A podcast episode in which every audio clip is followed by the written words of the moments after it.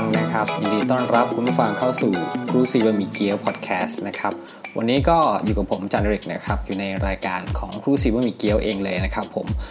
เนื่องจากว่าช่วงนี้นะครับก็เป็นช่วงที่ปฏิเสธไม่ได้ว่านะครับเรื่องของการเลือกตั้งนะครับ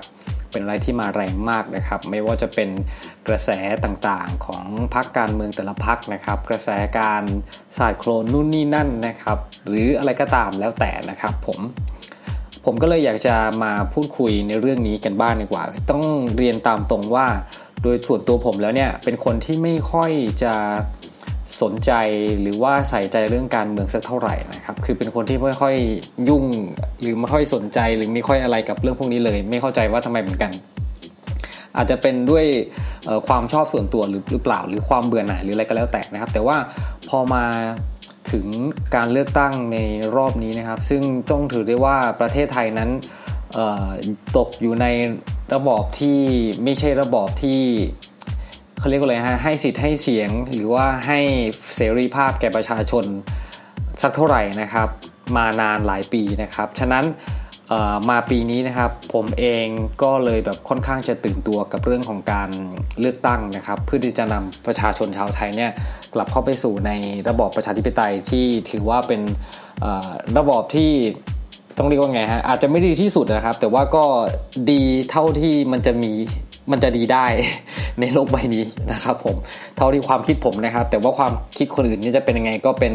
เรื่องของแต่ละบุคคลที่จะคิดแตกต่างกันไปนะครับ ก็ไม่ว่ากันนะครับฉะนั้นนะครับก็เลยจะมาเล่าเรื่องนี้แต่ว่าผมคงไม่ได้ลงลึกประเด็นนโยมงนโยบายอะไรมากมายนะครับ เพราะว่าผมก็ไม่ได้ศึกษามามากมายขนาดนั้น อาจจะเสพข่าวแต่อาจจะดูข่าวบ้างนะครับ แต่ว่าก็ก็ไม่ได้แบบลงลึกมากที่ผมจะมาพูดในวันนี้คือ จะเน้นในเรื่องของเรื่องของนโยบายพักนะครับ แล้วก็เกี่ยวกับที่มันเกี่ยวกับอาชีวศึกษานะครับ เพราะว่าในไหนรายการเราก็เป็นรายการที่พูดถึงอาชีวศึกษานะครับ แล้วก็เป็นเรื่องการศึกษาอะไรใช่ไหมผมก็จะมาพูดเรื่องนี้ ซึ่งก็จะมีหลายพักการเมืองนะครับที่ได้ชูนโยบายหาเสียงนะครับหลายหลายพักนั่นแหละฮะที่ที่แบบว่าก็คือจริงๆแล้วทุกพักก็จะมีนโยบายด้านต่างๆ เช่นด้าน ต่างประเทศด้านเศรษฐกิจด้านสังคมนู่นนี่นั่นเลยนะครับสุขภาพก็ว่านไปนะครับ เรื่องของอการศึกษาก็เป็นนโยบายหนึ่งที่ขาดเสียไม่ได้นะครับ เพราะเป็นสิ่งสำคัญใช่ไหมครับซึ่งหลายท่านก็ทราบอยู่แล้วว่านะครับในเรื่องของการศึกษาเนี่ยประเทศไทยนะครับ แต่รัฐบาลเนี่ยก็ได้ลงทุนกับเรื่องการศึกษานี่ ด้วยงบประมาณเม็ดเงินนี่จำนวนโตมากนะครับโตจริงนะครับอาจจะโตกว่าหลายๆกระทรวงทบวงอะไรก็แล้วแต่นะครับนั่นแหละแต่ว่าเท่าที่เห็นกันมาการศึกษาในประเทศไทยเนี่ยก็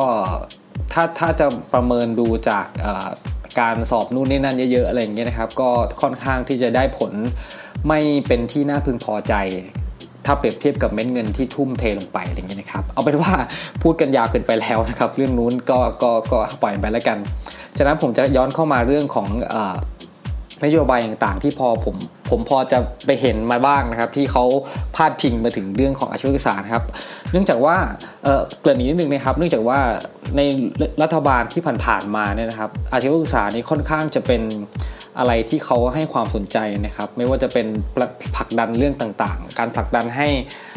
ประชาชนเยาวชนเลยว่า แต่จริงๆก็ประชาชนด้วยแหละ เพราะว่าก็ต้องมีความสนับสนุนจากผู้ปกครองในการเข้ามาเรียนในสายอาชีวะด้วยนะครับ ที่จะเพิ่ม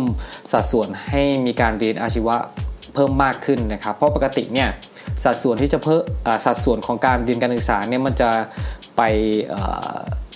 ไปถ่วงนะเขาเรียกว่าถ่วงหรือว่าไปมีน้ำหนักเยอะอยู่ที่สายสามัญพวกม .6 ใช่ไหมครับนั่นแหละแล้วก็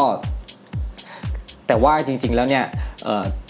สมัยนี้คืออาชีวะเนี่ยเป็นเป็นสถานศึกษาเป็นสังกัดที่ผลิตแรงงานเพื่อที่จะเข้าสู่ตลาดแรงงานใช่ไหมก็ถือว่าเป็นเป็นสิ่งที่จำเป็นและเป็นสิ่งที่ต้องการนะฉะนั้นรัฐบาลเขาเลยเห็นความสำคัญนะครับจริงก็เพิ่งเห็นความสำคัญหรือเปล่า ก็ก็จริงอาจจะเห็นความสำคัญมานานแล้วแหละนะครับ แต่ว่าอาจจะมีเน้นมามากหน่อยนะครับ อย่างเช่น เเรามักจะเห็นว่ามี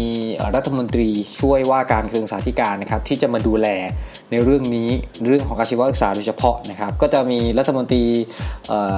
ว่าการกระทรวงสาธารณสุขอะไรก็ว่าไปใช่ไหมครับแต่ว่าเขาก็จะแต่งตั้งแต่ละบุคคลบุคคลอีกบุคคลหนึ่งที่มาดูแลเรื่องอาชีวศึกษามาผลักดันเรื่องต่างๆนี่ยก็จะเห็นได้นะครับ ถ้าคุณผู้ฟังตามข่าวก็จะเห็นรัฐมนตรีบางท่านนะครับที่ที่จะมาดูแลเรื่องนี้โดยตรงผมคงไม่ไม่ไม่พูดถึงชื่อบุคคลเลยนะครับแล้วแหละนะครับ ก็ผมก็เลยเห็นว่าเออมันมันก็เป็นอะไรที่น่าสนใจน่าจะมาพูดคุยกันนะครับ แต่ว่าก่อนอื่น คุณฟังครับมีเรื่องตลกเออจะเรียกว่าตลกหรือเปล่า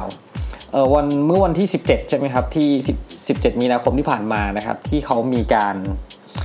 อะไรนะเเลือกตั้งล่วงหน้าใช่ไหมครับ ปกติ ประชาชนที่ไม่ได้อยู่ในเขตเลือกตั้งของตัวเองทำงานต่างจังหวัด หรือไปที่ไหนก็ตามนะครับ ก็จะมีการเปิดให้ลงทะเบียนนะครับ เพื่อที่จะได้เลือกตั้งล่วงหน้านะครับ เพราะว่าเราไม่สะดวกใช่ไหมก็นั่นเป็นการเปิดโอกาสให้ให้คนที่อยากจะใช้สิทธิ์ใช้เสียงของตัวเองนะครับ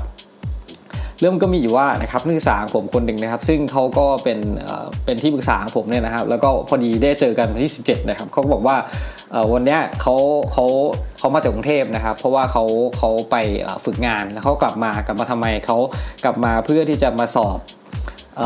คือเขาเรียนควบกัน 2 อย่าง คือเขาเรียนในอาชีวะด้วย แล้วเขาก็ไปเรียนอาวุธเหมือนเป็นของกศนครับเขาจะเรียนอาวุธม .6 แต่ว่าตอนเนี้ย เขาก็เรียนอยู่ในระดับปวช2ประกาศนียบัตรวิชาชีพชั้นปีที่2นะครับด้วยแล้วเขาก็เลยมาลงมาสอบอะไรเงี้ยนะครับเขาก็บอกว่าเดี๋ยวผมออสอบเสร็จแล้วเนี่ยเขาก็จะไปแบบเลือกตั้งล่วงหน้าอะไรเงี้ยนะครับ ผมก็เอออะเดี๋ยว ก็เลยแบบช่วยเช็คในในเว็บอะไรเงี้ยนะว่ามีชื่อที่จะเลือกตั้งอยู่เขตไหนตรงไหนอะไรเงี้ยนะครับ ผมก็เลยถามไปถามมา แล้วว่าได้ได้ลงทะเบียนเลือกตั้งล่วงหน้าหรือเปล่า เพราะว่ามันทำไมข้อมูลที่โชว์มามันมันมันเป็นแบบเลือกตั้งปกติอยู่ที่ 24อะไรเงี้ยผมก็เลยงงอะไรเงี้ยจนแล้วจะรอดก็เลยถึงรู้ว่าเขาไม่ได้ลงทะเบียนเลือกตั้งเลือกล่วงหน้านะครับ แต่ว่าเขามาเนี่ยเขาก็จะไปเลือกตั้งล่วงหน้าในวันนั้นเลย ก็เป็นอะไรที่ตลกดีนะครับ ว่า เอ๊ะทำไมทำไมน้องคนนี้ถึงไม่รู้ว่าถ้าจะเลือกตั้งล่วงหน้า จะต้องมีการลงทะเบียนก่อนนะทำไมเขาถึงไม่รู้ทำไมถึงเขาไม่ทราบนะครับ อาจจะเป็นเพราะว่าน้องเขาฝึกงานทำงานหนักจนจนไม่มีเวลาเสพข่าว หรืออะไรแต่มีเวลาเล่นเกมอะไรอย่างนี้หรือเปล่าแต่ทั้งที่ปกติแล้วเนี่ยผมเนี่ยก็จะแจ้งมันก็จะมีแชทกลุ่มนี้ใช่ไหมครับก็จะแจ้งว่าเออเนี่ยอย่าลืมไปลงทะเบียนเลือกตั้งล่วงหน้านะเพราะว่าพวกเราไปฝึกงานอะไรเงี้ยนะครับเขาอาจจะไม่ได้อ่านหรือเปล่ายังไง ก็เป็นเรื่องที่ตลกดีเออตั้งใจแบบอยากจะไปเลือกตั้งนะฮะแต่ว่าก็ ไม่ได้ไปนะครับ เพราะว่าไม่มีไม่มีการเขาเรียกอะไรได้ลงทะเบียนไว้ มันก็เลยเกิดคำถามว่า เอ๊ะคนที่เขามีทำงานมีความรับผิดชอบในเรื่องนี้การแจ้งข่าวสารข้อมูลเหล่านี้นะฮะในการเลือกตั้งล่วงหน้าเนี่ยเขาได้ประชาสัมพันธ์อย่างเต็มที่หรือเปล่านะครับทำไมมันยังมีประชาชนบางส่วนที่ไม่ทราบว่าตัวเองจะเลือกตั้งล่วงหน้าเนี่ยตัวเองจะต้องไป ลงทะเบียนจะต้องไปดำเนินการอย่างไรนะอะไรยังไงนี่นะครับ ก็เป็นคำถามที่น่าสงสัย แล้วถ้าสมมติว่าเป็นไปได้ไหมว่าถ้าเกิดว่าเออเหมือนเราเกิดอุบิเหตุกระทันหัน ไปเลือกตั้งวันที่ 24 ไม่ได้คืองานเข้าอะไรเงี้ยเราสามารถเออแต่บังเอิญว่าเรารู้ก่อนวันที่10 17 พอดีอะไรเงี้ยนะครับ หรือว่ารู้ก่อนไม่กี่วันเงี้ยเราสามารถ ไปทำเรื่องอะไรได้ไหมว่า เออผมขอมาเลือกเลือกตั้งล่วงหน้าได้ไหมหรืออาจจะลงทะเบียนเลือกตั้งล่วงหน้าไว้แล้วเกิดติดภารกิจ แล้วอยากจะไปเลือกตั้งวันปกติ วันที่ 24 เลยได้ไหม นั่นก็เป็นอีกหนึ่งคำถามสองคำถามแหละนะฮะที่น่าสนใจว่าเอ๊ะมันสามารถยืดหยุ่นได้ไหมว่าเออแบบเป็นการเอื้อให้คนที่เขาอยากจะออกมาใช้สิทธิ์ใช้เสียงของตัวเองอะไรเงี้ยนะครับ ซึ่งก็ยังไงดีฮะก็ ฝากไว้ไม่รู้ว่าใครจะได้ยินหรือเปล่า ก็เป็นแค่ข้อสงสัยของผมนะครับ นั่นแหละก็เป็นเรื่องเล่าเล็กน้อยนะครับที่ที่มาให้ฟังนะครับ คราวนี้นะครับผมจะขออนุญาตไปพูดในเรื่องของแต่ละพักนะครับ แต่ว่าคือเนื่องจากพักการเมืองเนี้มันมีเยอะมากนะครับ เท่าเท่าที่ผมดูในเว็บไซต์ของกกตนะครับ เป็นข้อมูลอัปเดตเมื่อวันที่ 22 มกราคมนะครับ ก็มีจำนวนพักทั้งหมด 104 พักการเมืองนะครับเยอะมากนะครับ ฉะนั้นผมก็คงจะไม่มีปัญญาพูดทั้งหมดนะครับ อาจจะเป็นซีรีส์ก็คงไม่หมดนะครับ แล้วก็จริง ๆ แล้วมันก็ลดลงไปแล้วหนึ่งพักใช่ไหมครับ เพราะว่ามันก็มีหนึ่งพักอะไรนะเออพักพักหนึ่งพักอะไรนะครับ ผมลืมแล้วพักเอ่ออะไรนะพักไทยรักษาชาติใช่ไหมครับที่ที่เขาเอ่อ โดนตุลาการศาลรัฐธรรมนูญนะครับมีมติเป็นเอกฉันเนี่ยให้ยุบพักไปนะครับ แล้วก็ตัดสิทธิ์ไปตัดสิทธิ์แบบเออในเรื่องของการเลือกตั้งเนี่ยนะฮะไปสิบปีโอ้โห มันเป็นมันเป็นการตัดสินที่โหดร้ายทารุณมากสิบปีอะฮะก็เลยไม่รู้สินะครับ ยิ่งเป็นเป็นช่วงที่กี่วันฮะสิบวันเองนะครับ ก่อนเลือกตั้งก่อนเลือกตั้งล่วงหน้าอย่างเงี้ยครับก็คือโดนตัดสินไปเป็นอะไรที่แบบ เฮ้ย ต้องขนาดนี้เลยเหรอทำไมบางครั้งกฎหมายไทยก็ตัดสินเร็วๆ แต่บางเหตุการณ์บางคดีก็ตัดสินช้ามากยายากมากนี่ก็เป็นเรื่องที่น่าสงสัยหลายเรื่องนะครับผมข้อมูลนี้ผมก็หยิบมาจากเว็บวิกิพีเดียนะครับในในในส่วนของพรรคไทยรักษาชาตินะครับนั่นแหละก็ ก็เป็นอะไรที่น่าสนใจนะครับผมออย่างที่บอกว่าเนื่องจากมีพรรคการเมืองหลายพรรคนะครับ ผมก็คงจะไม่ได้นำมาพูดทั้งหมดนะครับ ซึ่งอย่างที่บอกครับมันยาวมันเยอะมากนะครับ ผมก็จะเอามาเฉพาะพักที่แบบใหญ่ ๆ นะครับ ที่ฉะนั้นผมจะรู้ได้ไงว่าพักใหญ่ไม่ใหญ่เงี้ยมันก็ผมก็เลยอะโอเคงั้นไปกันที่ตรงนี้เลยครับเอ่อ the standard มีอะไรก็เนี่ยไป standard ครับเขาก็แบบเหมือนมี ทำเป็นอินโฟกราฟิกมานะครับ เรื่องของนโยบายของพรรคการเมืองต่างๆนะครับ ที่ที่เขาพูดถึงเรื่องของการศึกษาอะไรเงี้ยนะครับ ผมก็ไปดูในนั้น แล้วเขาก็จะมีทำเป็นข้อมูลมาให้ว่าแต่ละพรรคเนี่ยเขาพูดเรื่องของการศึกษายังไงบ้างนะครับผมเขามีทั้งหมด 1 2 3 4พรรคนะครับ นั่นก็คือพรรคประชารัฐนะครับพรรค ประชาธิปัตย์นะครับพักเพื่อไทยและก็พักอนาคตใหม่นะครับ แต่ว่าผมอยากจะแถมอีกหนึ่งพักก็คือพักที่แบบผมคิดว่าค่อนข้างจะน่าสนใจนะครับ ก็คือพักของคุณมิ่งขวัญนนะครับ ผมคือพักเศรษฐกิจใหม่นะครับ เป็นอะไรที่แบบผมจริงๆผมก็เท่าที่ผมรู้จักคุณมิ่งขวัญเนี่ยนะครับ คือรู้จักมาตั้งแต่ตอนที่อยู่เหมือนโตโยต้าใช่ไหมครับ แล้วก็ เหมือนมีความจำอะไรได้สักอย่างภาพจำว่าเขาทำให้โตโยต้าแบบมันดูประสบความสำเร็จ แล้วก็มายุคที่อยู่ในโมเดิร์นไนน์ทีวีเขามีภาพจำไปแล้วว่า เขาทำให้โมเดิร์นไนน์ทีวีมันแบบพลิกจากหน้ามือเป็นหลังมืออะไรเงี้ยนั่นแหละครับ ก็เลยเออเป็นอะไรที่น่าสนใจก็เลยอยากจะมาดูว่าทางด้านพรรคเนี้ยเขามีเรื่องของนโยบายที่เกี่ยวด้านด้านการศึกษาที่เกี่ยวกับอาชีวศึกษาอะไรบ้างหรือเปล่านะครับ ฉะนั้นก็ ก่อนอื่นนะครับมามาดูสรุปก่อนแล้วกันว่าแต่ละพักเนี่ยเขามีแบบเรื่องของการศึกษาเลยว่ายังไงนะครับ ผมเริ่มกันที่พักแรกนะครับ นั่นก็คือเอ่อพักไหนละอ๋อลืมลืมบอกไปนะครับ ก่อนอื่นนะครับขออนุญาตบอกก่อนแล้วกันว่า ขอขออนุญาตเล่าให้ฟังก่อนว่า ในช่วงที่เลือกตั้งที่ผ่านมานะครับ มียอดผู้ที่ใช้สิทธิ์เลือกตั้งล่วงหน้าเนี่ยครับ เฉพาะกรุงเทพมหานครเนี่ยครับให้ข้อมูลมานะครับสูงถึง 87.22%นะครับจากทั้งหมดนะครับ ถือว่าเยอะเหมือนกันนะตั้ง 80 อัพขึ้นไปนะครับ ก็ไม่เข้าใจว่าทำไมมีแต่ข้อมูลของกรุงเทพมหานครนะครับ อาจจะเป็นเพราะว่ากรุงเทพมหานครเป็นอะไรที่เป็นศูนย์กลางนะครับ มีอะไรก็ต้องกรุงเทพนะครับ มีฝุ่นฝุ่นเยอะนะครับ กรุงเทพก็เดือดร้อนนะครับ ในขณะที่ที่อื่นเขาก็เดือดร้อนเหมือนกัน แต่ก็ไม่เป็นข่าวไม่เป็นอะไรนะครับ หรือความเจริญต่างๆ นานา ก็มีกระจุกตัวอยู่แค่แค่กรุงเทพเอง พูดเยอะไปแล้วนะครับ กลับมานะครับ ข้อมูลนี้ผมเอามาจาก The Standard นะครับทำไมทำไมผมถึงเลือก The Standard เพราะผมก็ชอบติดตามฟังพอดแคสต์ของเขาแล้วก็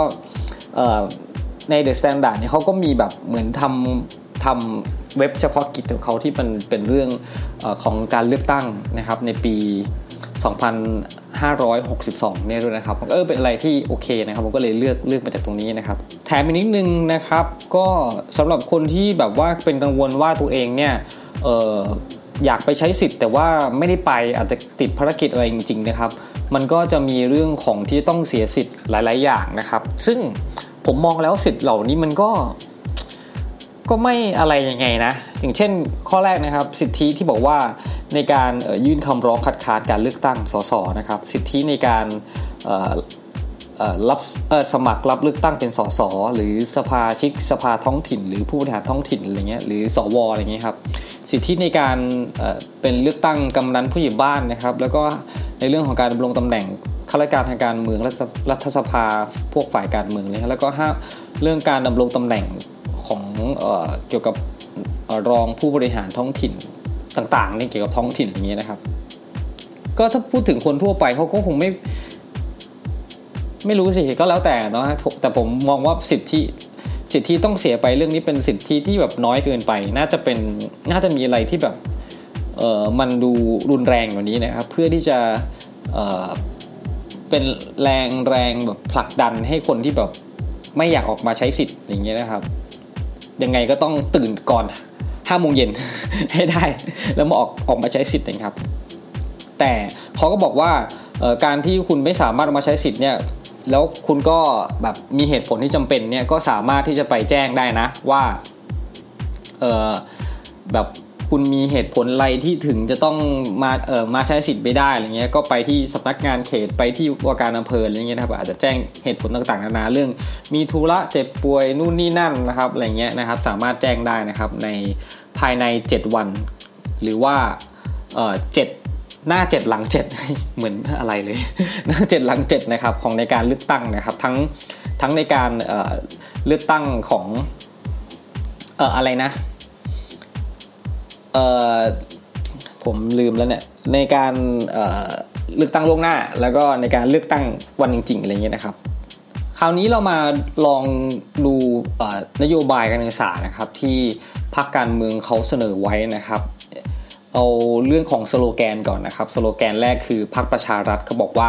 มีการการศึกษา 4.0 มีโอกาสมีอนาคตนะครับพรรคประชาธิปัตย์บอกว่าเรียนดีเรียนฟรีมีงานทำนะครับ พรรคเพื่อไทยนะครับพัฒนาคนให้ทันโลกนะครับพรรคอนาคตใหม่นะครับปฏิวัติการศึกษานะครับส่วนพรรคเศรษฐกิจใหม่นะทำไมผมไม่เห็นว่ามันมีสโลแกนที่เเกี่ยวกับเรื่องของด้านการศึกษาแน่หรือผมหาไม่เจอนะครับ เอาเป็นว่าไม่เห็นนะครับเพราะว่าผมก็ดูในดูในดูในเว็บไซต์ของพักนะครับ แต่มันก็ไม่มีครับ สงสัยเขา ในเรื่องเศรษฐกิจมั้งครับเขาเลยไม่สนใจเรื่องการศึกษาหรือเปล่า เป็นไปได้นะครับ ถ้าจะพูดถึงนโยบายของเอางี้ดีกว่า เดี๋ยวหาว่ามันไม่มีนะครับผมผมก็จะมาบอกเลยว่านโยบายเศรษฐกิจใหม่มีอะไรมีเรื่องของประเทศปลอดภาษีนะครับ แล้วก็ศูนย์กลางด้านการเงินนะครับ หรือส่งเสริมการลงการลงทุนพวกนิคมอุตสาหกรรมชายแดนต่าง ๆ เลยนะครับมีเรื่องของ พัฒนาระบบการศึกษาของบุคลากรบุคลากรในการแพทย์ หรือว่าพวกค่ารักษาพยาบาลพวกต่างๆอย่างนี้นะครับ แล้วก็เรื่องของวัฒนธรรมอะไรต่างๆ เหล่านี้นะครับ แล้วก็มีมีพูดถึงเรื่องสตรีทฟู้ดนะครับด้วยนะครับ ในการจัดการเรื่องจัดระเบียบเรื่องร้านค้าต่างๆ ที่มักจะกีดขวางช่องทางจราจรคนเดินนะครับ แล้วก็ เรื่องของสินค้าออนไลน์ต่างๆนะครับ แล้วก็อุตสาหกรรมบันเทิงต่างๆนะครับ เออ มันไม่เห็นมีเรื่องของออการศึกษาเลย เอ๊ะทำไมงงนะครับอ่าไม่เป็นไรนะครับ ย้อนกลับมานะครับทุกทุกทุก พักนะครับที่เล่ามาสี่ห้าพักเนี่ยนะครับ ก็จะมีนโยบายเรื่องการศึกษาส่วนใหญ่ก็จะเป็นเรื่องของงบประมาณ เรื่องการนำเทคโนโลยีต่างๆนะครับ เรื่องการเรียนฟรีนะครับ ซึ่งด้วยความสัตย์จริงนะครับ ในฐานะที่เป็นบุคลากรทางการศึกษาเนี่ยผมผมคิดว่ายังไงเรียนฟรีมันไม่จริงเลยเท่าที่ผ่านมา ถึงแม้ว่าเขาบอกว่ามีนโยบายเรียนฟรีก็จริงนะครับ แต่ว่าพอจริงแล้วเนี่ยสถานศึกษาแต่ละแห่งเนี่ยก็สามารถเก็บค่านู่นนี่นั่น จากเด็กจากผู้ปกครองได้เหมือนเดิมนะครับ ถ้าเป็นไปได้นี่คือออกนโยบายมาเลยว่า เรียนฟรีจริง ห้ามเก็บเพิ่มอะไรอย่างนี้ก็ว่าไปนะครับ แต่ว่ามันก็จะเป็นเรื่องที่แบบสถานศึกษาอาจจะไม่มีเม็ดเงินมาเพื่อพัฒนาโรงเรียนตัวเองอะไรอย่างนี้ครับแต่ว่าถ้าได้รับการสนับสนุนจากรัฐบาลที่เพียงพอแล้ว เราจำเป็นต้องเก็บมาจากผู้ปกครองเพิ่มเติมอีกไหมนะครับ แต่ต้องต้องบอกนะครับว่าสถาบันแต่ละสถาบันโรงเรียนหรือทางศึกษาแต่ละแห่งเนี้ยคือ มันคุณภาพไม่เท่ากันนะครับ คือปฏิเสธไม่ได้เลย แล้วทุกวันเนี้ยโรงเรียนแต่โรงเรียนนี่ก็แย่งกันมีห้องเรียนอะไรนู่นนี่นั่นเยอะแยะมากมายนะครับ ซึ่งจะต้องเสียตังค์เพิ่มเติมนะครับ หรือว่าจะต้องมีเก็บค่าเรียนนั่นเรียนนี่อะไรเงี้ยเพิ่มเติมนะครับ มันก็เป็นอะไรที่แบบเหมือน ถ้าเป็นคำถามก็เป็นคำถามปลายเปิดนะครับ ที่ทำให้ เขาเรียกว่าอะไรฮะแบบสามารถเก็บเพิ่มอะไรได้นะครับ ส่วนใหญ่เขาก็มีเรื่องของเทคโนโลยีนะแล้วก็เรื่องของรายได้ต่างๆ ที่เขาแบบว่าจบนู่นนี่นั่นจะต้องเนี่ยอย่างอย่างพักประชารัฐนะครับบอกว่าปริญญาตรีนี่ต้องได้หมื่นแปดเหรอนะครับเป็นไปได้นะครับ เท่าที่ผ่านมาที่เคยมีนโยบายว่าอะไรนะหมื่นห้าแต่ว่าจริงๆแล้วนะครับถ้าพูดถึงวงการครูเลยนะ ไม่มีทางที่ได้เงินเดือน ขั้นต่ำนี่คือหมื่นห้าไม่เป็นไปไม่ได้เลยอย่างผมที่เห็นที่เห็นครูที่เป็นแบบครูอัตราจ้างครูพิเศษสอนอะไรเงี้ยเขาก็ได้แค่แปดพันอะไรเงี้ยนะครับ หรืออย่างมีข่าวล่าสุดที่รับสมัครครูภาษาอังกฤษในในอะไรนะในสองพทอะไรสักอย่างก็บอกห้าพันนะครับโอ้โห คือมันใช่เหรอที่สมมติมาจ้างครูในเงินแค่นี้ แล้วก็ทุกวันนี้เศรษฐกิจเป็นยังไงอะคือครูบาอาจารย์ มันก็ต้อง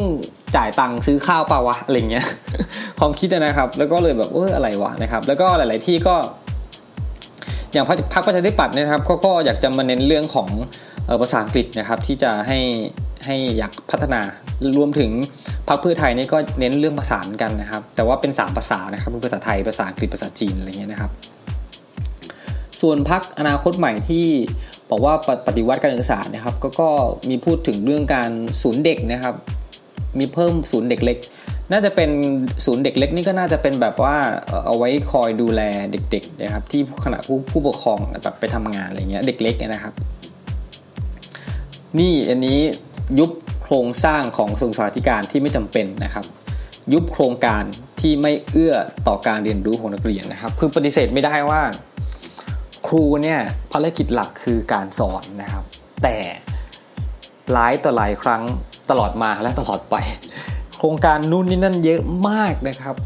จะต้องทำนู่นให้ได้ จะต้องทำนี่ให้ได้ จะต้องเอาเหรียญทองเหรียญอะไรนู่นนี่นั่นเอามาให้หมดเอาใบประกาศ ผ่านเกณฑ์นู่นนี่นั่นแบบสารพัดสารเพนะครับที่ส่งมาจาก เขาเรียกว่าอะไรฮะ headquarter นะครับเขาเรียกว่าอะไรสำนักงานใหญ่อะไรเงี้ยนะครับบอกต้องทำนู่นทำนี่แล้วก็พวกเราก็เป็นคนสนองนโยบายก็ทำทุกสิ่งทุกอย่าง แทนที่จะมีเวลาที่ได้มาสอนหนังสือ หรือว่ามาพัฒนาเด็กมาเตรียมการสอนเรื่อง แต่ว่าเวลาส่วนหนึ่งก็ต้องเจียดไปกับเรื่องที่ไม่ไม่ไม่อะไรอะไม่ไม่เป็นเรื่องอะครับ ถามก่อนได้ถามเราก่อนได้ไหมถามผู้ปฏิบัติก่อนได้ไหมว่าแบบเออ มันใช่หรือเปล่าอะไรเงี้ยบางทีแบบมันอะไรก็เยอะแยะมากมาย หรือเรื่องการประเมินต่างๆ ที่เกี่ยวกับตัวครูนะครับ เช่นการประเมินเรื่องวิทยาฐานะหมายถึงคือเป็นครูเนี่ยเขาก็จะมีการแบบมีเงินเหมือนเงินประจำตำแหน่งนะครับพูดง่ายๆนะครับ แต่ว่าก็ต้องมีการแบบทำอะไรสักอย่างเพื่อให้ได้มันมา เหมือนup ระดับตัวเอง up level ตัวเองเนี่ยนะครับ ก็มีอะไรเยอะแยะมากมาย กระบวนการเยอะแยะอะไรอย่างนี้ครับก็ที่ต้องทำกันหรือแม้ล่าสุดมีการเลื่อนขั้นเงินเดือน ก็มีข่าวว่าต้องทำให้ทำแฟ้มทำอะไรเงี้ยเพื่อที่จะมาเลื่อนเงินเดือน ผมไปอ่านใน Facebook ของครูท่านหนึ่งนะครับ วิทยาลัยเทคนิคแห่งหนึ่งแถวภาคตะวันตกนะครับ บอกว่าเออให้ทำแฟ้มตั้งหลายแฟ้มเพื่อมาเลื่อนเงินเดือนไม่กี่ร้อย เออใช่นะเว้ยอะไรเงี้ยนะครับ ก็ใช่อยู่แต่ทั้งที่ผมได้ดูคลิปที่ รัฐมนตรีว่าการศึกษาธิการนะครับคุณหมอทีนะครับ ได้ก็บอกบอกว่ายกเลิกไม่ทำแฟ้มนะครับ ที่ออกข่าวมาอะไรเงี้ยแต่ แต่หลายที่ก็ยังก็ยังก็ยังก็ยังไม่ยกเลิกก็ยังจะให้ทำเพื่อจะให้ไปประเมินอะไรเงี้ยนะครับ คือจริงๆแล้วบางทีการเป็นครูเนี่ยเราจะมามีเอกสารหลักฐานอะไรมากมายไหมถ้าคือ คือบางคนเขาก็ทำงาน แต่บางทีมันไม่มีเวลาจะมาถ่ายรูป ไม่มีเวลาจะมาหาเอกสารเลยนะครับ คือในฐานะที่คุณเป็นผู้บริหารเนี่ยทำไมคุณไม่ลงมาประเมินด้วยตัวเองหรือมามองให้เห็นด้วยตัวเองเนี่ยนอกจากที่จะให้เรานำเสนอเข้าใจอยู่ว่า การที่เราจะได้อะไรมาเราก็ต้องนำเสนอใช่ไหมแต่ว่าถ้าส่วนหนึ่งก็แบบมาครึ่งๆได้ไหมอะไม่ใช่ว่าอะไรก็ต้องเสนอเสนอเป็นบทอะไรเงี้ยในขณะที่คุณสั่งให้ลูกน้องทำนู่นนี่นั่นเนี่ยคุณเคยมาดูบ้างหรือเปล่าว่าลูกน้องเขาเป็นยังไงอะไรเงี้ยโอ้ยเยอะนะครับ เนี่ยยังไม่เข้าเรื่องของนโยบายที่เกี่ยวเกี่ยวกับอาชีวศึกษาเลยนะครับอะไปไปไหนก่อนดี พักนี้แล้วกันครับเอ่อพักผ่อนไม่เพียงพอไม่ใช่อ่ามีเอ่อผมเข้าไปเว็บไซต์ของพักพักพักเอ่อพลังประชารัฐนะครับ ไปหาดูซิว่าเขาพูดเรื่องของการศึกษาว่ายังไงนะครับ อืมแปลกว่า พอเปิดเข้าไปดูเขาก็ไม่ได้พูดถึงอะไรในอาชีวะเลยนะครับทำไมไม่เห็นเลยนะครับ อาจจะอาจจะพูดข้างนอกมั้งนะครับ แต่ว่าพอในตัวที่ประกาศออกมาในเว็บเนี่ยไม่ไม่เห็นมีนะเออทำไมเว็บเอ่อพลังประชารัฐเนี่ยทำไมทำกราฟิกได้ไม่ดีเลยฮะมันแบบไม่ชัดเจนเลยอะมันแบบเหมือนอะไรไม่รู้ มันดูงานเด็กๆมากเลยครับอันนี้ผมไปว่าเขาหรือเปล่า แต่พูดตามตรงก็เห็นจริงๆ คุณผู้ฟังลองเข้าไปดูก็ได้นะครับ ในเว็บเขาเนี่ยตรงพวกนโยบายอะไรเงี้ยนะครับ คือเป็นอะไรที่แบบตัวหนังสือเล็กเล็กใครจะอ่านออกเนี่ยต้องขยาย ไม่ขยายแล้วก็ไม่ชัดอยู่ดีนะครับ ผ่านไปนะครับ ไม่มีนะครับพักนี้เอ่อมีพักอะไรอีกพักประชาธิปัตย์นะครับ ก็มีนโยบายนะครับที่เป็น อันนี้มีมีเป็น PDF ให้ด้วยนะครับ ก็ชัดเจนหน่อยนะครับ เดี๋ยวผมจะเปิดดู ก็นโยบายของพรรคประชาธิปัตย์นะครับ ด้านการศึกษาเนี่ยเขาก็พูดทั่ว ๆ ไปเนาะก็อย่างที่ผมบอกมานะครับ เมื่อกี้แต่ว่าในเรื่องของอาชีวศึกษานะครับเขามีอีกหัวข้อหนึ่งบอกว่าการจัดการการศึกษาระดับอนุบาลถึงมัธยมศึกษาแบบปีที่ 6 แล้วก็ระดับอาชีวศึกษานะครับ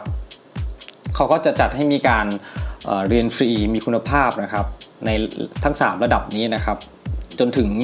ปวสนะครับ โอ้โห จริงปะเนี่ย ปกติเขาจะมีเงินเรียนฟรีให้ถึงแค่ ปวช ก็จะแบบแต่ละแต่ละเทอมครูนักศึกษาก็จะมาแจกตังค์ให้นักเรียนนะครับแต่ไม่กี่ร้อยหรอกครับ ก็จะประมาณ 230 นี่แหละนะครับ แต่ว่าถ้าเป็นเทอมแรกก็จะได้เป็นพัน เพราะจะมีพวกค่าเสื้อผ้าค่าชุดนู่นนี่นั่นอะไรเงี้ยนะครับ เขาบอกว่าก็จะและอาชีวศึกษาในระดับ ประกาศนียบัตรวิชาชีพชั้นสูงเนี่ยนะครับ ก็จะมีให้เรียนฟรีนะครับ โดยจัดค่าใช้จ่าย สนับสนุนตามความจำเป็นพื้นฐานนะครับ เช่นพวกค่าเล่าเรียนค่าตำราค่าชุดนักเรียน อุปกรณ์การเรียน รวมไปถึงครูเฉพาะทาง ครูเฉพาะทางอาจจะหมายถึงพวกครูต่างชาติอะไรเงี้ยนะครับเขาก็จะสนับสนุนให้นะครับ อันนี้ที่เกี่ยวกับอาชีวศึกษานะแล้วก็นอกจากนั้น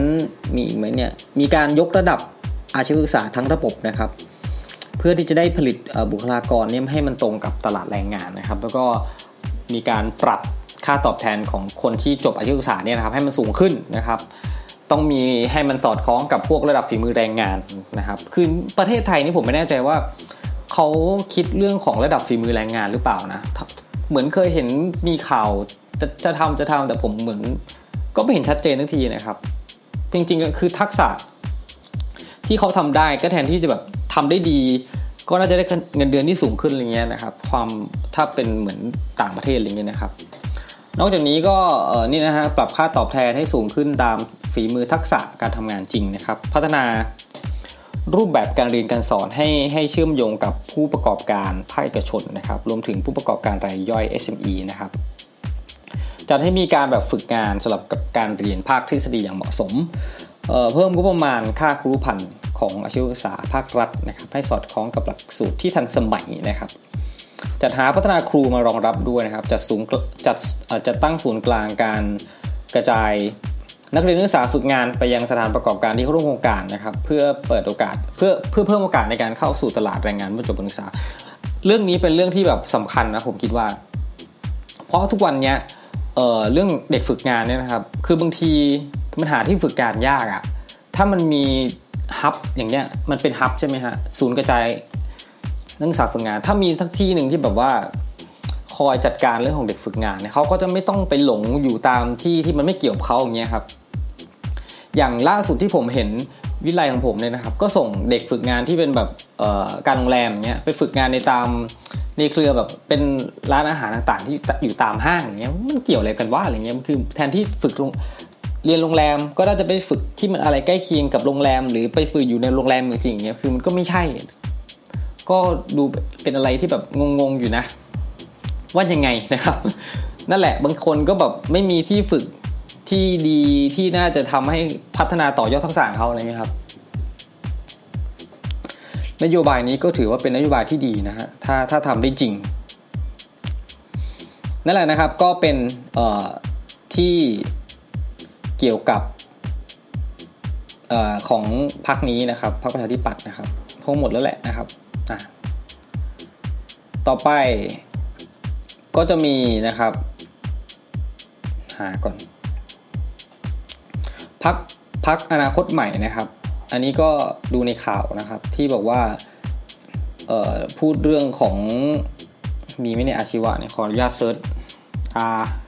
ชีวะ อ๋อเนี่ยนะครับเขามีเรื่องของเมกะโปรเจกต์หนึ่งแสนล้านเพื่อการศึกษานะครับเกษตรก้าวหน้าแก้ปัญหายั่งยืนนะครับ คือ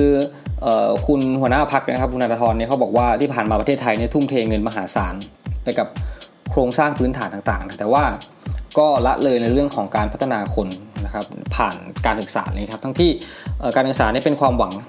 นะจริง ๆ ก็เป็นความหวังอะไรนะของคนส่วนใหญ่นะครับที่อยากจะแบบ เเห็นลูกหลานของเราเนี่ยนะครับลืมตาอ้าปากได้มีอาชีพอย่างเงี้ยพักเขาก็เลยแบบจะทุ่มเมกะโปรเจกต์นะครับด้านการศึกษาหน่วยงบประมาณ1นึ่งแสนล้านบาทภายใน 3 ปีนะครับ เพื่อที่จะยกระดับโรงเรียนขนาดเล็ก และกลางทั่วประเทศนะครับ ลงทุนเครื่องมือของโรงเรียนอาชีวะก็คือวิทยาลัยอาชีวศึกษาต่างๆนะครับ แล้วก็ยกเลิก แล้วก็ยกเลิกกฎระเบียบแล้วก็หน่วยงานซ้ำซ้อนต่างๆ ที่มาขัดขวางการพัฒนา คุณภาพของครูเย้นะครับคืนเวลา 42%ของครูที่ต้องทำงานเอกสาร เออใช่ว่ะคือ อย่างที่บอกนะครับครูมันไม่ได้สอนอย่างเดียวอะมันทำงานเอกสารนู่นนี่เยอะแยะมากมายนะครับไม่ไม่เกี่ยวกับผู้ประเมินนะประเมินก็ทำเอกสารอยู่แล้ว มันมีงานเอกสารนึงที่ต้องทำเยอะแยะเลยนะครับ คือถ้ายิ่งวิไลเล็กอย่างเงี้ยที่ผมเคยอยู่มา งานทุกอย่างทำหมดทุกอย่างเลยอะไรวะโอ้ย เก็บกดนะครับ เขาบอกว่าจะคืนเวลา 42%ของครูที่ต้องใช้ทำงานเอกสารนะครับเอามาเป็นเวลาของเด็กและการเรียนรู้นะครับ ให้ทุกภาคส่วนมีส่วนร่วมในการบริหารโรงเรียนนะครับ ผม ก็เป็นอะไรที่โอเคนะครับ ถ้าถ้าทำได้นะครับ เดี๋ยวลองไปดูในในเว็บของเขาซิว่านโยบายด้านการศึกษาที่เขาเขียนไว้ในเว็บเขาก็บอกว่าการศึกษาเป็นรากฐานในการพัฒนาคุณภาพ อย่างเมื่อกี้นะครับ ใช่แล้วนะครับ อ้าวในนี้ไม่เห็นมีเลย มันอาจจะเป็นข้อมูลที่เขาจะเรียกว่าไงครับ คือบางทีข้อมูลในเว็บเนี่ยก็เป็นข้อข้อมูลแบบทั่วไปรวมๆนะครับ แต่บางทีเขาก็แบบเวลามีปลาใสมีอะไรเงี้ยเขาอาจจะเพิ่มเติมข้อมูลต่างๆ ให้มันเข้ากับพื้นที่นะเป็นไปได้นะสำหรับพรรคนี้นะครับ มีพรรคไหนอีกพรรคเพื่อไทยครับพรรคเพื่อไทยพรรคเพื่อไทยนโยบายเรื่องการศึกษานะครับ ที่เกี่ยวกับอาชีวศึกษามีไหมเฮ้ยผม search หาแล้วไม่เจออะ search หาคำว่าอาชีวะในในนโยบายของผมเข้าในเว็บไซต์ของพรรคเขานะครับอะไหนๆก็ไหนๆมาแล้วนะครับ ลองดูนโยบายการศึกษาของพรรคนี้เขาบอกว่าการพัฒนาการศึกษาของประชาชนไทยคือหัวใจนะฮะทางออกในการทางออกในทุกปัญหาของการพัฒนาประเทศนะครับ จะเน้นเรื่องของการนำเทคโนโลยีสารสนเทศมาใช้นะครับ ให้ทุนการศึกษาเรื่องการกู้ยงกู้ยืมนะครับ ซึ่ง การกู้ยืมนี่ก็เป็นปัญหาอยู่นะ เพราะว่าอย่างปัจจุบันเนี่ยนะครับ มันก็จะมีผู้กู้ที่แบบไม่ยอม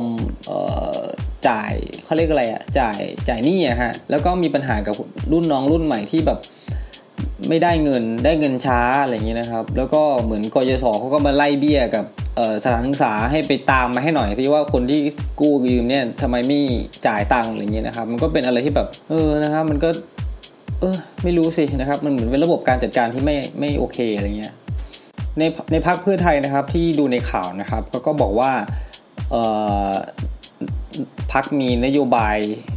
มีแนวคิดนะครับที่ให้คนไทยมีสมรรถนะ และก็ทักษะในเรื่องของการคิดวิเคราะห์นะครับ แล้วก็ทักษะ 3 ภาษานะครับ ไทยอังกฤษจีนนะครับ เรียนจบแล้วมีงานทำนะครับ โดยเฉพาะ อาชีวศึกษามาแล้วนะครับ ให้คนที่เรียนเนี่ยมีฝีมือแล้วก็ทักษะตามที่ตลาดต้องการนะครับ แล้วก็มีการสนับสนุนเด็กเยาวชนนอกระบบการศึกษาให้กลับเข้าสู่ระบบการศึกษา แล้วก็พัฒนาอาชีพนะครับ อาชีพนั่นก็เป็นส่วนหนึ่งนะของอาชีวศึกษานะครับ เรียนฟรีนะครับสำหรับผู้เรียนอาชีวศึกษาในสาขาที่ขาดแคลนโอ้โหจริงปะเนี่ยนะครับ มันจะดีนะนะแล้วก็ยังมีศูนย์ฝึกทักษะฝีมืออัจฉริยะในทุกภูมิภาค พื่อฝึกทักษะฝีมือครูนักเรียนประชาชนนะครับ กองทุนอาชีวะสตาร์ทอัพนะครับเพื่อมีเงินทุนตั้งต้นส่งเสริมให้นักนักเรียนอาชีวะไปเป็นผู้ประกอบการก็โอเคนะมีกองทุนให้นะครับบางทีนักเรียนที่จบอาชีวะอย่างเงี้ยเขาก็ไม่ได้อยากจะไปเข้าทำงานในโรงงานเนี่ยเขาอยากจะเป็นผู้ประกอบการรายใหม่นะครับ การทำสตาร์ทอัพเล็กๆ มีกองทุนสนับสนุนนี่ก็ก็เป็นอะไรที่ดีคือ ผมก็ไม่รู้ว่าเออ นโยบายต่างๆที่ที่เขาพูดเขาบอกมานี่คือเวลาถ้าได้เป็นรัฐบาลหรือได้รับผิดชอบเออแล้วเนี่ยเขาจะทำได้เออเหมือนจริงขนาดไหนอะไรเงี้ยนะครับคือคือเราก็ต้องดูกันไปอะนะเราเราก็แบบ เราก็แบบว่าไม่รู้ได้อะว่ามันจะจริงแท้ยังไงนะครับ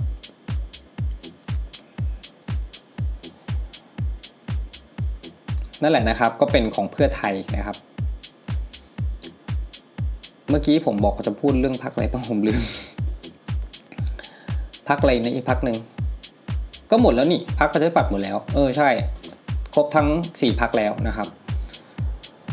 อ่าไหนๆก็ลองเซิร์ชหาเรื่องของพักการเมืองแล้วนะครับ ลองดูที่อื่นสิพักอื่นสิมีไหมพักภูมิใจไทยนี่ไม่เห็นข้อมูลที่เกี่ยวกับอาชีวะนะ อาจจะซ่อนอยู่แล้วผมหาไม่เจอหรือเปล่า แต่ยังไงตามนะครับพรรคภูมิใจไทยเนี่ยเขามียุทธศาสตร์เรื่องของดิจิตอลนะครับ ในเรื่องของเศรษฐกิจ 5G นะครับ คือปฏิรูปการศึกษา ให้มีทางเลือกใหม่ด้วยการเรียนผ่านมหาวิทยาลัยออนไลน์ฟรีนะครับอืมออนไลน์เหรอ แล้วก็ปฏิรูปสาธารณสุขก็ไม่เกี่ยวแหละ เรื่อง AI นะครับ ก็ว่าไป ก็ถือว่ามีแหละแต่อาจจะไม่ได้เน้นเรื่องของอาชีวศึกษา ก็ไม่เป็นไรเนาะนะครับ เออนั่นแหละไม่เจอนะครับ เดี๋ยวลองเข้าไปดูในเว็บเว็บของเขาอีกทีได้ไหมพักนี้เขาก็จะพูดเรื่องของเด็กสองภาษา เมื่อกี้พักประชาธิปัตย์สามภาษารวมภาษาไทย แต่ว่าพักนี้เขาเป็นเรื่องของสองภาษาสามภาษา bilingual แล้วก็ดิจิตอลสคูลนะครับ ให้เรียนรู้ภาษาอื่นนะครับ อืมก็ก็โอเคนะ ถ้าพูดถึงว่า ถ้าเรียนหลาย ๆ ภาษาได้ก็ก็ดีนะครับแต่บางทีเฮ้ยเหนื่อยว่ะขนาดผมเนี่ยเรียนภาษาเดียวผมก็ยังเหนื่อยเลย ภาษาอื่นนี้ผมไม่สนเลยนะครับเออถ้าจะพูดถึงเกี่ยวกับการศึกษาหน่อยพักนี้ก็บอกมีทุนเรื่องครูเทคโนโลยีนะครับ มีอุทยานการเรียนรู้ แล้วก็หลักสูตรออนไลน์ที่เรียนได้ด้วยตัวเองนะครับ ปรับสร้างเอออะไรนะอะไรนะนี่นี่นี่เห็นนี่นี่ปรับโครงสร้างนี่ครูเอ้ยน่าสนใจ เพื่อเป็นการแก้ไขปัญหานี้สินของครูและบุคลากรบุคลากรในการศึกษานะครับทำให้มีคุณภาพที่ดีขึ้น คือจะบอกว่าไงครับ การเป็นครูทำไมถึงมีหนี้หรอ อย่างผมเนี่ยก็มีหนี้นะหนี้เยอะด้วยนะครับ คือก่อนอื่นเนี่ยก็ต้องบอกก่อนว่าเออเงินเดือนมันน้อยครับ แล้ว คนเป็นครูเนี่ยก็จะเริ่มตอนแบบเป็นวัยรุ่นใช่ไหมครับ คือมันก็ได้อยากได้นู่นอยากได้นี่อยากได้นู่นแล้วเหล่านี้ ไม่อย่างนี้หรอก สมัยก่อนมันก็มีพวกการใช้ระบบเครดิตใช่ไหมครับ พวกบัตรนู่นนี่นั่นเอามา มาเอาเงินในอนาคตนะครับมาใช้ในปัจจุบันอะไรเงี้ยนะครับ ก็เป็นปัญหาได้มันก็ทับถมทับถมทับถมมาอะไรเงี้ยนะครับ คือแก้ยากนะครับ มันขึ้นอยู่กับนิสัยส่วนตัวด้วย ก็เป็นอะไรที่ยากอยู่ นะครับนั่นแหละทั้งหมดก็เป็นเอ่อที่ผมเท่าที่ผมหามาได้นะครับว่าแต่ละพักมีเรื่องของนโยบายทางด้านการศึกษาโดยเฉพาะอาชีวะยังไงนะครับ แต่ว่ามันก็ไม่ใช่เฉพาะดูเฉพาะเรื่องนโยบายอาชีวศึกษา หรือว่าเกี่ยวกับด้านการศึกษา แล้วคุณจะตัดสินใจเลือกพักนี้นะครับ ก็ต้องมองหลาย ๆ มุมรอบด้านนะครับ360 องศาว่าคุณชอบอะไร แต่ยังไงก็ตามนะครับ ก็อยากจะให้ทุกคนเนี่ยนะครับออกไปเเลือกพักที่ตัวเองชอบนะครับ เลือกยังไงก็ได้นะครับที่ที่มันเป็นสิทธิ์ตัวเองนะครับ อย่าถ้าจะเรียนแบบสโลแกนที่เคยได้ยินมา อย่านอนหลับทับสิทธิ์อะไรอย่างนี้นะครับ ก็นะนะครับก็ก็พยายามดูแลนะครับ ระบบประชาธิปไตยระบอบประชาธิปไตยของเรานะครับ เดี๋ยวนะผมไปเจออะไรอีกแล้วเนี่ย เออไปเจอ ไปเจอในเรื่องของออการปฏิวัติการศึกษานะครับ ในพรรคอนาคตใหม่นะครับเขาบอกว่าคนเท่าเทียมกัน ไทยเท่าทั่วโลก ไทยเท่าทันโลกนะครับ ปฏิวัติการศึกษานะครับในนี้เขาก็มีการพูดถึงอาชีวศึกษานะครับพวกบอกว่าทุกคนเนี่ยฝากความหวังไว้กับภาคอาชีวะนะครับ เพราะว่าเด็กอาชีวะเนี่ยเราเนี่ยเด็กอาชีวะเนี่ยของเราเนี่ยต้องใช้อุปกรณ์เพื่อฝึกพัฒนาฝีมือของเขานะครับ แต่ว่ามันเก่าแล้วก็ไม่ทันสมัยจริงนะครับ หลายครั้งอุปกรณ์ก็ได้รับบริจาคมาจากที่อื่น จากโรงงานอื่น เออนี่ใช่เลย จะบอกว่าใช่เลยอะฮะเพราะอย่างผมเคยไปเอาของที่รับบริจาคมาจากโรงพยาบาลในในตัวอำเภอเนี่ยนะครับ ก็เป็นรถเก่าๆครับเหมือน เหมือนทิ้งขยะเลยอะรถตู้เก่าหรืออะไรเก่าๆแล้วก็เอามา เนี่ยเขาก็จำหน่ายมาเพื่อจำหน่ายไม่ใช่ขายจำหน่ายก็เหมือนแบบเอาออกจากออกจากตัวครับออกจากหน่วยงานเขาแล้วก็เอาไปให้ที่อื่นบริจาคอะไรเงี้ยนะครับ ก็เป็นอะไรที่แบบเออจริงหรือวะอะไรเงี้ยนะครับ แต่ว่าก็เอามามีได้ดีกว่าไม่ได้อะไรเงี้ยครับทีนี้เขาบอกว่าอุปกรณ์ต่างๆเนี่ยมีอายุกว่า 10 ปีหรือ 20 ปีแล้วนะครับเขาก็เลยบอกว่า เราจะพัฒนาทักษะของลูกหลานเราเนี้ยให้เป็นปัจจุบันได้ยังไงนะครับ ฉะนั้นสถาบันฝึกอาชีวะคือวิทยาลัยต่างๆจำนวน 900 โรงทั่วประเทศเนี่ยนะครับ วิทยาลัยเนาะก็จำเป็นที่จะต้องได้รับการยกระดับและพัฒนานะครับ ทั้งหมดนี้เราจะใช้เงินจำนวน1นึ่งแสนล้านบาทตลอดระยะเวลา 3 ปีใช่ไหมที่ผมพูดเรื่องเมกะโปรเจกต์ใช่ไหมเนี่ยใช่ใช่ใช่เงินเงินเขาบอกว่าเงินเงินเนี่ยคือ เออเป็นงบงบลงทุนนะครับ ก็แต่ยังไงก็ตามนะครับ เรื่องของการศึกษาเนี่ยมันก็มีงบที่ยังไม่มากพอนะครับ แต่ว่าถ้าบริหารได้ดีๆนะครับ ก็จะสามารถลงทุนกับเรื่องของอนาคตของชาติเหล่านี้ได้นะครับ ให้มีอุปกรณ์ที่ดีใช้นะครับ หรือจะบอกว่าจริงๆแล้วนะครับ ในคือในในในวิทยาลัยต่างๆเนี่ยนะครับจำนวนเด็กก็จะเยอะ แต่อุปกรณ์บางอย่างเนี่ยนะครับ มันก็มีน้อยไม่เพียงพออะไรเงี้ยครับ มันก็เป็นเรื่องการฝึกปฏิบัตินะถ้าเด็กเขาไม่ได้ฝึกคืออาชีวศึกษาเนี่ยเขาเน้นการปฏิบัติ มันมีทฤษฎีก็จริง แต่มันต้องลงบุปฏิบัติ เพื่อที่เขาจะได้มีสกิลเพื่อนำออกไปใช้ทำงาน เพื่อที่จะนำไปใช้เขาเรียกอะไรฮะทำมาหาเลี้ยงอาชีพหาเลี้ยงชีพตัวเองอะไรเงี้ยครับ แต่พอ ปรากฏว่าในโรงเรียนก็อุปกรณ์ก็ไม่เพียงพออะไรเงี้ยนะครับ มันก็เลยเป็นปัญหาอย่างหนึ่งนะครับที่ทำให้เกิดขึ้น โอเคครับ นั่นก็เป็นทั้งหมดที่ฝากไว้ในเรื่องของอาชีวศึกษากับการเมืองการเลือกตั้งนะครับ ก็อย่าลืมนะครับอีกครั้งหนึ่งนะครับ ก็อย่าลืมนะครับ มีเวลาตั้งแต่ 8 โมงถึง 5 โมงเย็นนะครับ ไปเลือกตั้งให้ทันนะครับ อย่าลืมตรวจสอบดูก่อนนิดนะครับ ว่าตัวเองเนี่ยลำดับในการมันจะมีหมายเลขนะครับในการเหมือนลำดับเลขที่เลือกตั้งตัวเองเนี่ยดูไว้ก่อนเพื่อความรวดเร็วความสะดวกนะครับ ก็ทั้งหมดนี้ก็เป็นรายการครูสี่บะหมี่เกี๊ยวนะครับ ในช่วงของก่อนการเลือกตั้งนี้นะครับ ก็มาอาจจะได้ความรู้ไม่ได้ความรู้ฟังผมบ่นนู่นนี่นั่น อะไรก็ว่านไปนะครับเอาเอาเป็นว่าผมก็อยากจะออกมาเป็นเสียงหนึ่งที่ มาเป่าประกาศให้ทุกคนบอกว่าออกมาเลือกตั้งกันเถอะนะครับ มาเลือกคนที่คุณต้องการแล้วก็เลือกเสร็จแล้วถึงแม้ว่าไม่ได้คนที่คุณต้องการอยากให้ได้พักที่คุณต้องการอยากให้เป็น แต่เราก็ต้องเชื่อมั่นในระบอบประชาธิปไตยนะครับเสียงส่วนใหญ่อย่างเงี้ยนะครับ ไม่ใช่ว่าพักนี้พักที่เราเลือกไม่ได้ เราก็ไม่เอาเว้ยจะไปชุมนุมต่อต้านอะไรนั่นแบบที่ผ่านมา เชื่อมั่นเหลือเกินว่า เราผ่านมาในช่วงหลายปีสี่ห้าปีที่ผ่านมาเราเห็นแล้วทุกอย่างเป็นยังไง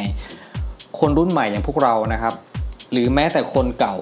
คนรุ่นเก่า แต่มีความคิดสมัยใหม่อะไรอย่างเงี้ยนะครับ ก็น่าจะพยายามผลักดันให้สิ่งต่างในประเทศไทยมันก้าวไปข้างหน้าสักที อย่าล่าหลังเลยกับระบอบบางอย่างที่มันแบบกลับมานั่นแหละนะครับ กลับมาตลอดกลับมาเป็นเหมือนวงจรชีวิต วัฏจักร เป็นเวรเป็นกรรมที่ทำให้ประเทศไทยมันล้าล้าล้าหลังลงทุกวัน ทุกวี่ทุกวันทุกปีนะครับ แทนที่จะก้าวกระโดดไปถึงไหนต่อถึงไหนแล้ว แต่ว่ามันก็มีพลังงานลี้ลับบางอย่างที่ทำให้ประเทศไทยมันไม่พัฒนาต่อไปนะครับ จนกว่าจะพบกันใหม่ครับ สวัสดีครับ